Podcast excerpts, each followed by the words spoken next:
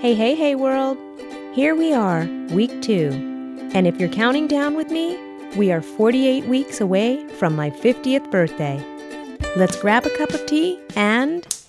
Welcome back to 50 to 50, where each week I'm committed to making a long standing goal or dream a reality and using this time to recalibrate and reinvent the next version of myself for the second half of my life. Now, if you tuned in last week, you know that launching a podcast was my week one obsession. I spent seven days completing three small tasks a day, and I got this party started. And I'm so thrilled to announce that at this very moment, you can now find the 50 to 50 podcast on iTunes, Google Play Music, Stitcher, and SoundCloud. You can search it both by my name, E. Monique Floyd, or by the podcast name 50 to 50. Exciting, right? So, for week two, drum roll please. I'm learning the ukulele. I've been imagining this moment for a long time. I don't have any knowledge. I don't have any technique. But I have always been fascinated by music and wanted to learn how to play an instrument. From as early as I can remember, music has filled my life, and a good song can instantly bring me back to a specific point in life, like I'm time traveling. Hey, just a few strums on the ukulele, and I was instantly transported back to being nine years old and having my first close up and personal encounter with the ukulele. I was in fifth grade, and Mr. Hayariti, my teacher, would play the most beautiful and happiest songs for us as he welcomed us to class every morning. You know that feeling when you hear someone play a beautiful song and you think, I wish I could play like that? That was me. But music lessons, in addition to the cost of buying an instrument, was not in the family budget. And when it was, I was a full time high schooler with a part time job and focused on getting into college. And then came getting through college, and then it was all about landing a job that could lead to a career, and so on and so forth. And here we are today, and that curiousness and desire to learn to play an instrument is still here. In fact, I actually bought a ukulele for my birthday three years ago, thinking, this is it. I'm teaching myself how to play, and I had this whole vision of surprising my family with a mini concert at Christmas. Cue a series of health scares, transitioning my oldest into high school, my youngest into middle school, and an unplanned move to a new house right smack in the middle of it all, and I'm sure you get the picture. So, yesterday, I dusted off my ukulele and I wrote down the first three things I was going to do to change my world with just four strings.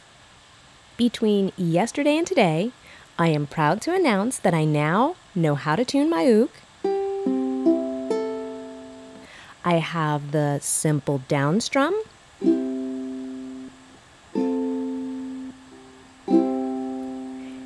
And the reggae backbeat strum.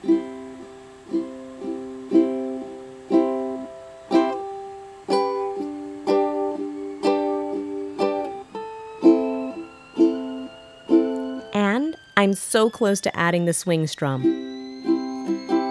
I know five chords and the basics of three of my favorite songs. Mm hmm. Yep, you heard me correctly. I learned all of that in two days. And that's just practicing 15 minutes in the morning, 15 minutes in the middle of the day if I can sneak it in, and 20 minutes at night.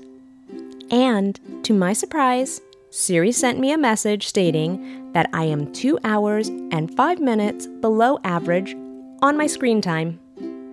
Now, the biggest thing I've learned is that I can't sing and play at the same time. Well, yet.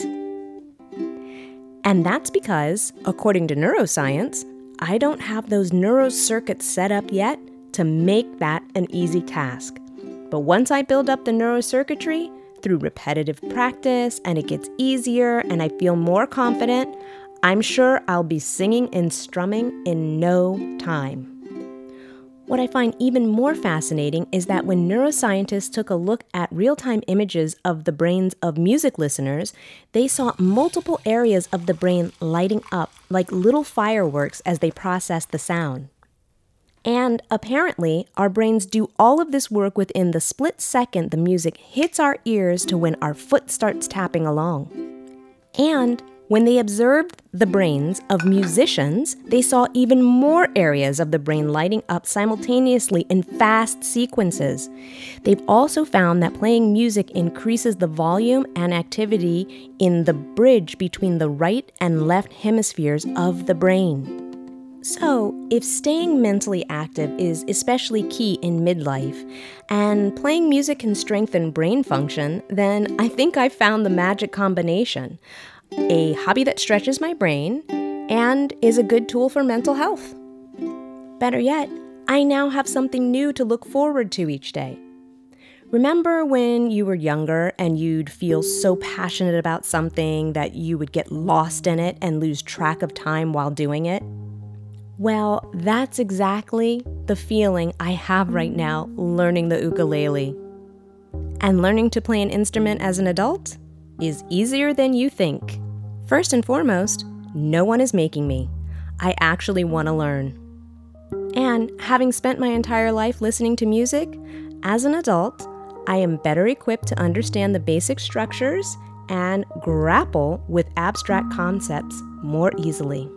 And come on, there's no denying the ukulele's charm or its happy tone.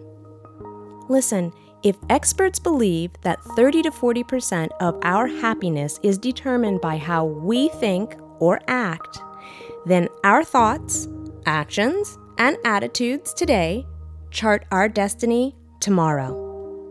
So, no more of this midlife autopilot BS.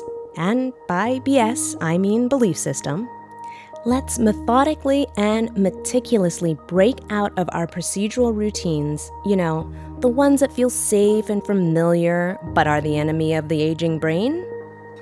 Because it's really our choice. We have to choose to live the brightest and happiest versions of our own life. You know I'm going for it, right? Are you? Ready? Tune in next week to find out what I'll be obsessing over in week three. Want more? Click the link in the episode description to follow 50 to 50 on Instagram, Facebook, and Twitter. And please subscribe to 50 to 50 on iTunes and don't forget to leave a review. Wishing you a fantastic week.